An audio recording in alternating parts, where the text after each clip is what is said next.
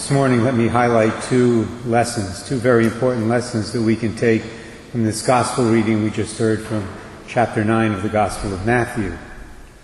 First lesson is that when we pray for other people, we need to do that with a deep faith and a deep trust in the Lord, because our faith can bring other people special blessings, even if their faith is weak, even if their faith is non-existent. In this story, several people carry a paralyzed man to the Lord.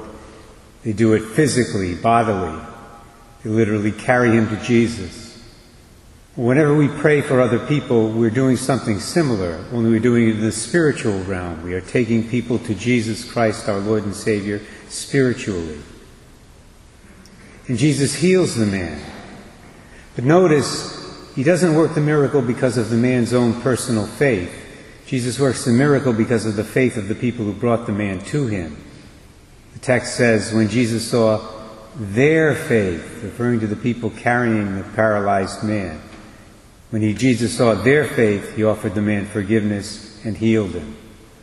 So that's lesson number one. We, when we bring people to Jesus in prayer, we have to do so with a deep faith and a deep trust, knowing that God can bless them even if their faith, their own personal faith, the faith of the person we're praying for, is non-existent or very weak. The second lesson follows from this one. When we bring people to Jesus in prayer, we should ask the Lord to meet their spiritual needs first. We should do that because that's what Jesus does here in this story. The paralyzed man needed forgiveness even more than he needed the ability to walk again. So the Lord first forgave the man of his sins and then gave him his physical healing. This means that our intercessory prayers for others should be, first of all, for their conversion or for their deepening conversion. No one of us is converted totally because we're still sinners. So we need to pray for the deepening conversion of others and then for the material and physical needs of others. And of course, that's because even if the Lord gives these people we're praying for perfect physical health and every material blessing possible in this life through our prayers, these people are eventually going to die.